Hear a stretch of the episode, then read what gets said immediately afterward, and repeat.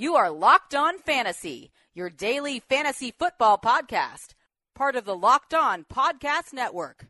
Your team every day.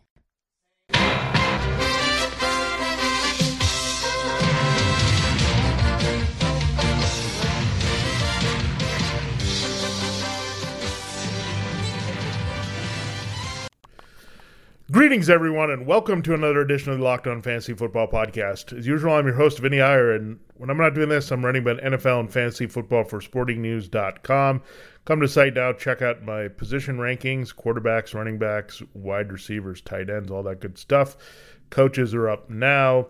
And uh, also, I have a piece up there that we'll talk about more detail here, looking at the eight intriguing rookie versus veteran running back battles for training camp. So we'll break that down for you on today's show. Before we dive into that piece of content to start the week, today's episode is brought to you by rockauto.com. Amazing selection, reliably low prices, all the parts your car will ever need. That's rockauto.com. Check them out, and we'll have more on them later in the show.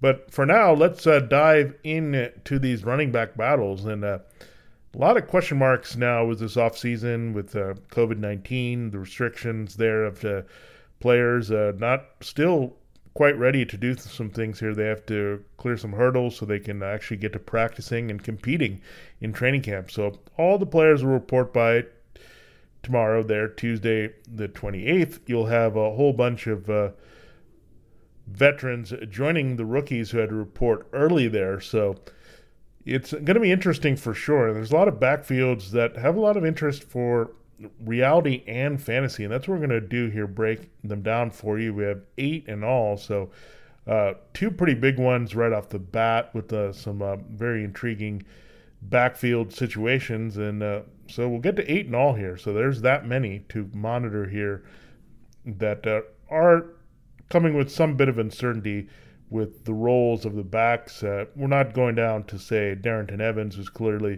going to be a complementary change of pace back, do some receiving work behind Derrick Henry. He kind of has a role defined. He's not in direct competition with veterans. So we'll stop short of that, but uh, still plenty here to give you to go as camp starts.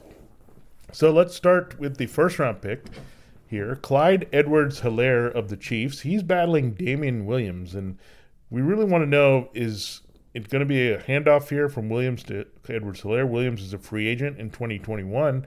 So clearly next year, Edwards Helaire is going to be the man here.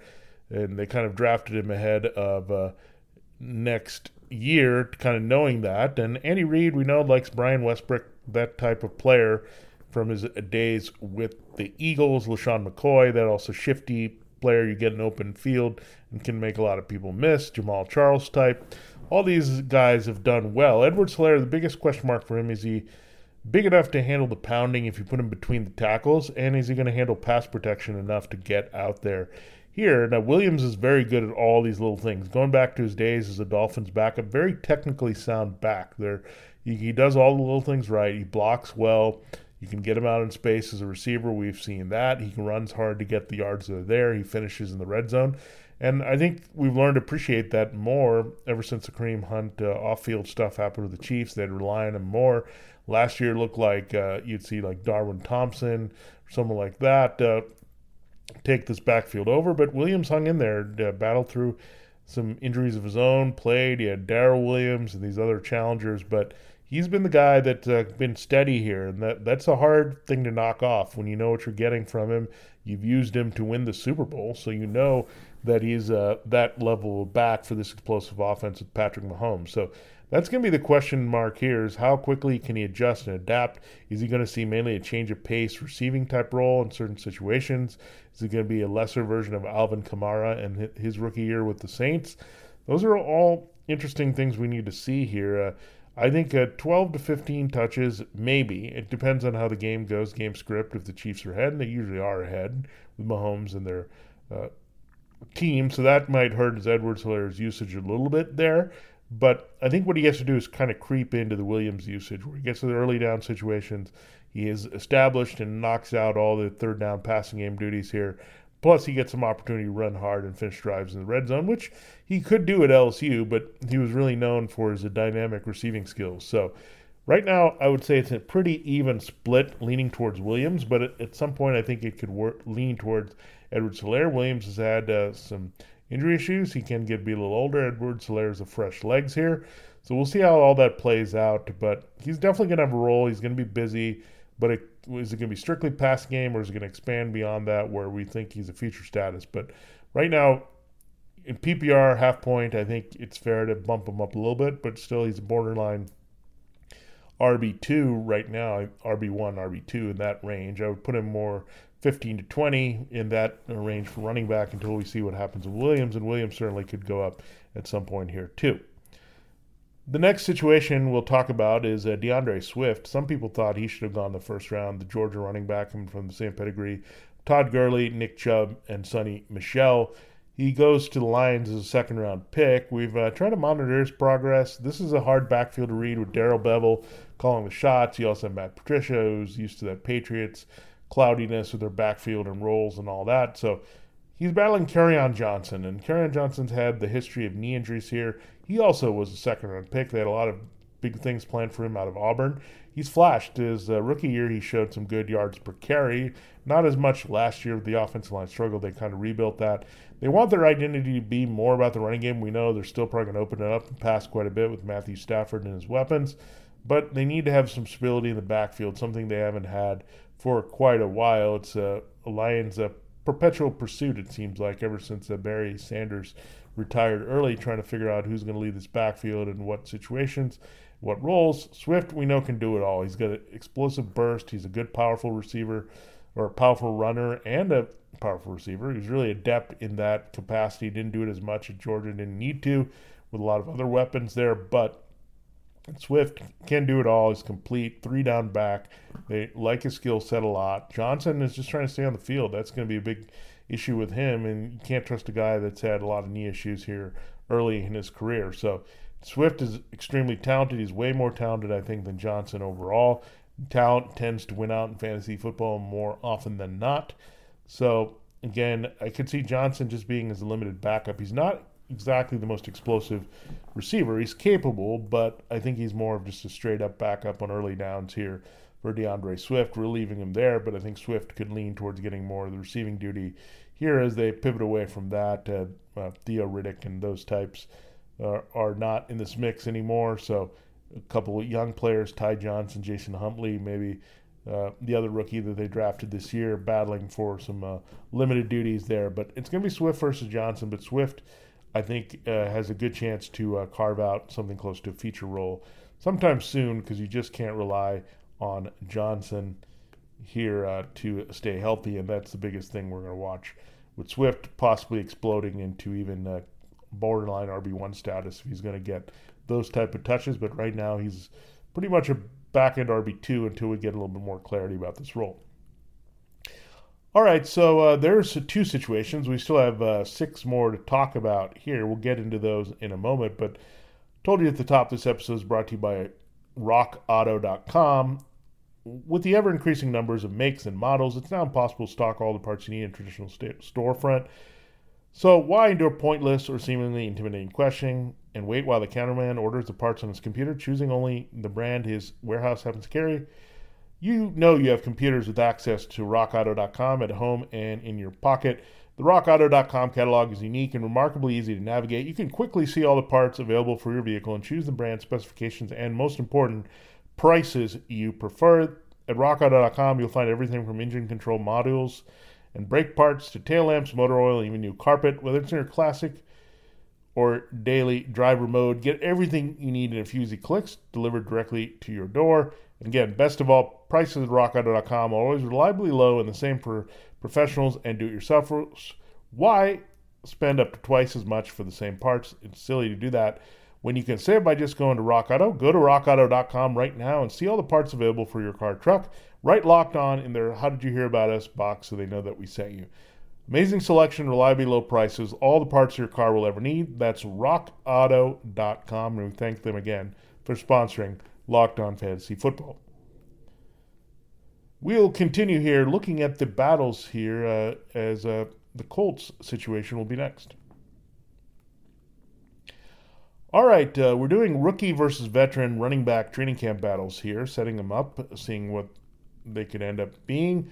Chiefs and Lions off the board. Now we'll think about the Colts here. Jonathan Taylor. This is another situation we're monitoring closely. Marlon Mack, still only 24, pretty good power back, very productive. Uh, Frank Reich likes him. Nyheim Hines also in the mix.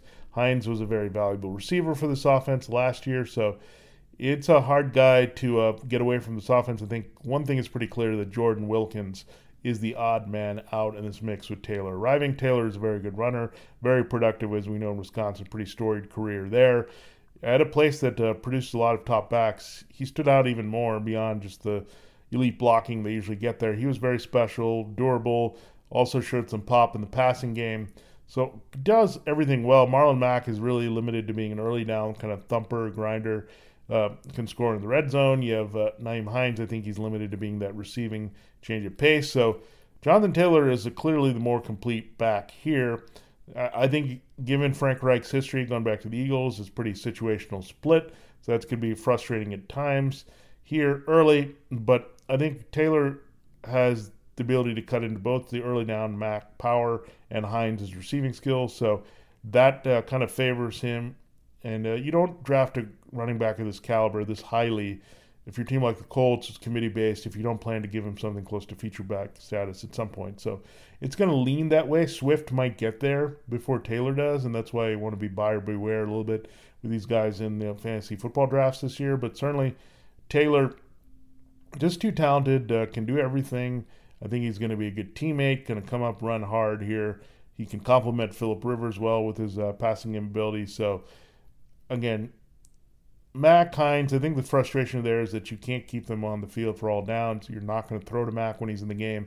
You're not going to pound Hines up the middle when he's in the game. So Taylor, you can do a little bit of both. Gives your offense a little bit more creativity, versatility, to complement the passing game now with Rivers, and uh, hopefully uh, T.Y. Hilton, Zach Pascal, uh, and Michael Pittman and uh, Parris Campbell all healthy downfield to get the field stretched and uh, play off the running game. So Taylor, we're going to watch, but again, Swift, a little bit uh, faster path to uh, feature touches here with only one mountain to climb and uh, not the third option here like the Colts do. So Taylor, however, uh, too good all around to think that uh, he's not going to see increased workload as the season goes on.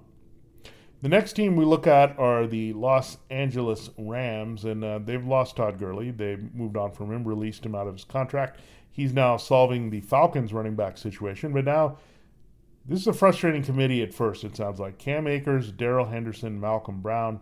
You look at uh, McVay, he said we have three good backs. We want to put them all together and use them in different situations. I think they're going to be forced to do that because Akers, we know, is pretty good all around from Florida State, but it's a tough offense to learn right away. Henderson, they did uh, tab as a rookie last year because of speed, change of pace ability, but had some injury issues, uh, had some pass protection issues, couldn't get on the field and be consistent. They trusted more Malcolm Brown in uh, critical situations to fill in for Gurley, especially in the red zone. So Brown they do like a lot, but he's not that great. I think he's a little bit more than just a guy. Finishes drives pretty well, but uh, gets only limited yardage there that's available. He's not going to explode and have monster games for you. Henderson certainly has the cannon ability to fly out of the gate, but can he refine his other skills and uh, stay healthy to be on the field? So Akers gives you a little bit of everything there. A little bit uh, limited production Florida State, but I think he can get better beyond this offensive line and also this 11 personnel and uh, using the two tight ends as well to help him. So, again, you're looking at Henderson being involved because of speed situations, Brown uh, experience and maybe relied upon there. So, Akers might see a slow time developing feature role. That said, he could also be the feature role if uh, things fall apart. So, something we're going to monitor closely here. It doesn't look like Brown is completely going away. Henderson is a bit boomer busty with his uh, kind of uh, skill set here, and we'll see how that uh, plays out for him. But again, this one's a pretty tight one to call because of McVay. He's hinted at some Kyle Shanahan type of uh, spread it around in the backfield committee approach. So something we're going to watch carefully here with the repetitions for Akers versus the two guys that are already there. The next team we'll talk about, the Baltimore Ravens, J.K. Dobbins. I really love J.K. Dobbins coming out, 55 overall for the Ravens. He can uh, really be a three down player. We've uh, heard about that, we've seen it. He's excellent a runner, powerful, explosive, lot like D'Andre Swift. Can do it all, catch passes. Ingram is 30 years old, so keep that in mind. So he slowed down a little bit, 5.0 yards per carry, but he's best to be a complimentary back here. Uh, 15 touches are his max. I think Dobbins could push to get those away. Uh, you look at uh, Gus Edwards and Justice Hill, they fall off the radar here for the uh, Ravens as being uh, key players. Edwards is limited to being just an early down back. Hill has some good change of pace, quality, speed, but we didn't really see him used too much in, uh, in the receiving skills. So Dobbins really steps in. I could see Dobbins really being the lead, Ingram being the complement, and uh, Edwards and Hill kind of fighting for the other touches here in this uh, backfield here. And it, in the end, Hill could be expendable because of uh, the luxury pick of Dobbins. So I can uh, see him being a lot more explosive, wanting to pair him with Lamar Jackson, basically being their lead rusher. There, he rushed about 12 times a game, so you got 10, 15 20 from the backfield, and I think you could see Dobbins uh, seeing up to 75% of them at some point. At least 50% should be headed to there, and uh, maybe seeing 10 to 15 touches. Uh, Ingram, you don't want to overwork here. He's more effective with limited touches. We've seen that with the Saints, we've seen that with the Ravens. So again, Dobbins is definitely on a watch to have feature, and it's not necessarily needing to be featured here because this is the league's number one rushing attack. Plenty of opportunities to go around. Going to run very well, even without Marshall Yanda up front playing off Jackson here. I think Dobbins does that best, and uh, someone we're going to watch out for for sure. All right, so now uh, we've talked about five battles. We've got three more to talk about uh, before we finish up talking about the final three let me tell you to check out all the good shows here on the Locked On Network, especially Locked On NFL, our flagship reality show on this side of the channel that's uh, hosted by Brian Peacock, featuring former NFL Scott Williamson. So check that out uh, here right as training camp opens. It's a good resource to bind everything together across league. That's Locked On NFL here on the Locked On Network, uh, our sister show. All right, we'll continue here uh, and close uh, looking at the Packers, Bucks, and Bills running back situations here in 2020. All right, uh, so let's uh, continue here looking at the Packers. This one might surprise you that we brought it up, but there's certainly a little bit of a battle behind the scenes behind Aaron Jones here. Aaron Jones unquestioned back. He's in a contract year. They're going to try to get him that long-term deal here, but AJ Dillon was an interesting pick for sure uh, taking him as a second round pick here. So I was a bit surprised here when they did that. I really like Dillon at Boston College. He's a good power runner, but he's got some juice as well. So he's not just a plotter to me. Very physical runner, but can also run fast and has some good quickness. But now you look at uh, this uh, variety here. So it's a uh, bad news, I think, for Jamaal Williams because Jamaal Williams is a little redundant with the skill set with Aaron Jones the passing game. He was a good supplement, I'll say that, because he was in a lot of similar situations. He just wasn't filling in where Jones was not doing. He was pretty much replacing Jones and getting some of the work there in the receiving game and uh, touchdown opportunities as well. So when you look at that with uh, A.J. Dillon, he provides that juice. Williams is not anything there that you look at there uh, that you get on early downs like that. He's pretty much get the yards you can. He's a very depth receiver, but you don't necessarily need that when you have Aaron Jones and uh, Tyler Ervin still in the mix. A little spark plug there, uh, Sproles, Rollish uh, type guy that they have as their number four back. So Dillon again would be a nice little compliment to Aaron Jones here because he can actually change things up. He won't be asked in the passing game, like I said, but that's okay. I mean, I think you'll get some more home run ability putting him in uh, like Jones. We know Jones is a special back with that kind of ability and burst. Williams doesn't provide that much. He's a little bit more than just a guy again. And uh, again, uh, Jamaal Williams probably around for the little things he does well and his experience, but Dillon can show some usage in pass protection here. There's a chance that to the point uh, Williams gets demoted and uh, gets uh, maybe even cut here if uh, Dillon is that good. So something we're going to watch. But AJ Dillon certainly in a good position to steal those number two clear duties to uh, support Jones in Green Bay. The next team is the Tampa Bay Bucks, and this is Ke'Shawn Vaughn. We're going to pump the brakes on Ke'Shawn Vaughn as he battles with Ronald Jones. Doesn't look like the Bucks want to change things up too much to their backfield. I don't think they need to too much. Their passing game is elite, so they just need to have some little bit of a semblance of running game and some effectiveness there. They do have Ronald Jones, who they like better and push to be the early down guy. Dare Ogunbowale, we know they like him as a receiving back. So we know Tom Brady, he's a situational type quarterback with his running backs. So again, if they're okay with Jones and Ogunbowale putting things together, a little bit of Vaughn being his little swing backup, uh, kind of in limbo here, I think they'd be fine with that. So we're going to pump the brakes certainly on Vaughn. He had a lot of hype early as an RB2, that's for sure, because of the offense and Brady and helping him out and all that stuff. But we're not sure what his role is going to be in the early downs. We're not sure what's going to be in the, in the receiving situations. He's capable of all of that, so he does have some feature attributes there that I don't think Jones or Ogunbowale have. But again, the Bucks with Arians might be just settling for that. And it's all about Tom Brady. Who does he have the most trust with? Here in the backfield, maybe Jones will be in the doghouse with his pass protection. You'll trust Ogunbowale more as that uh, James White type player. And uh, you'll see Vaughn uh, step in and get those early down looks a little bit more and ability to finish in the red zone as well, which would really boost his uh, ability to produce in fantasy football, given this offense could be rather prolific here in 2020. So we're going to watch that, but certainly Vaughn seems to be fading a little bit versus these other backs. And keep in mind, he was drafted after all these other backs we've talked about here so far. Finally, we'll talk about the Bills situation. This one is uh, causing a little bit of concern for fantasy football players. That's Zach Moss, the third round pick from Utah, joining the third round pick from uh, Florida Atlantic. That's Devin Singletary. So Devin Singletary was very good, explosive last year, very uh, good receiver, good 15 touches per game when healthy. So they used him a lot. They like him a lot. He's a very good receiver. Again, explosive, can do that. But they also lost Frank Gore, and it's pretty clear here. Singletary is going to be in his role, but they need someone to kind of replace Frank Gore in that role, on the power role, swing a little bit, uh, be a little bit more effective. Uh, Gore was okay, but still plodding, a little bit older. While you have Zach Moss, who can be explosive, has some juice in the passing game, looked very good to Utah, hit some home runs, but also strong, compact power back here. So when you think about that, uh, I think it's going to be pretty easy to kind of decipher this backfield. Uh, Singletary is going to get the bulk of the touches. He's going to get pretty much all the receiving work. Moss can cut into a little bit, but Singletary figures to be the main guy, used a lot like he was last year. So for those hoping for that Singletary would be simply unleashed and uh, see major role, that didn't quite happen with the drafting of Moss to replace Gore.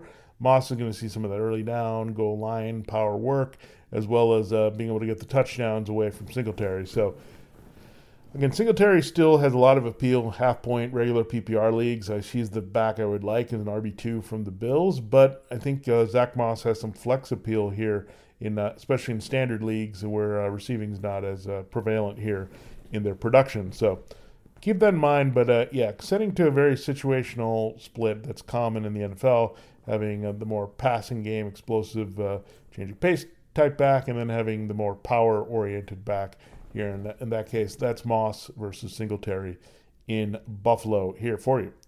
So there you have it. There's a look at uh, the eight compelling rookie versus veteran running back battles here in training camp that you need to know for fantasy football, see how they turn out. So we're going to keep tabs on all those, give you updates as we see fit, and you need them there. So uh, good stuff there. We will uh, tell you how the rest of the week is going to go here on Locked On Fantasy Football. We'll uh, step in uh, to the battles at uh, wide receiver that we'll be watching. Then we'll look at uh, running back battles. And then uh, we'll turn our attention to the latest uh, AFC and NFC news and notes. We'll do two shows there.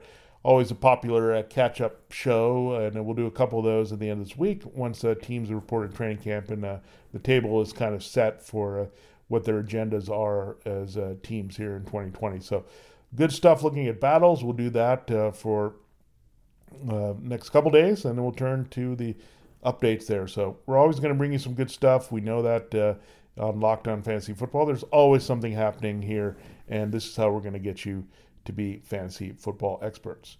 For Locked On Fantasy Football, this is Vinny Iyer. Now tell your smart speaker to play the most recent episode of Locked On NFL. Have a great day. See you tomorrow with a look at the notable wide receiver battles for 2020.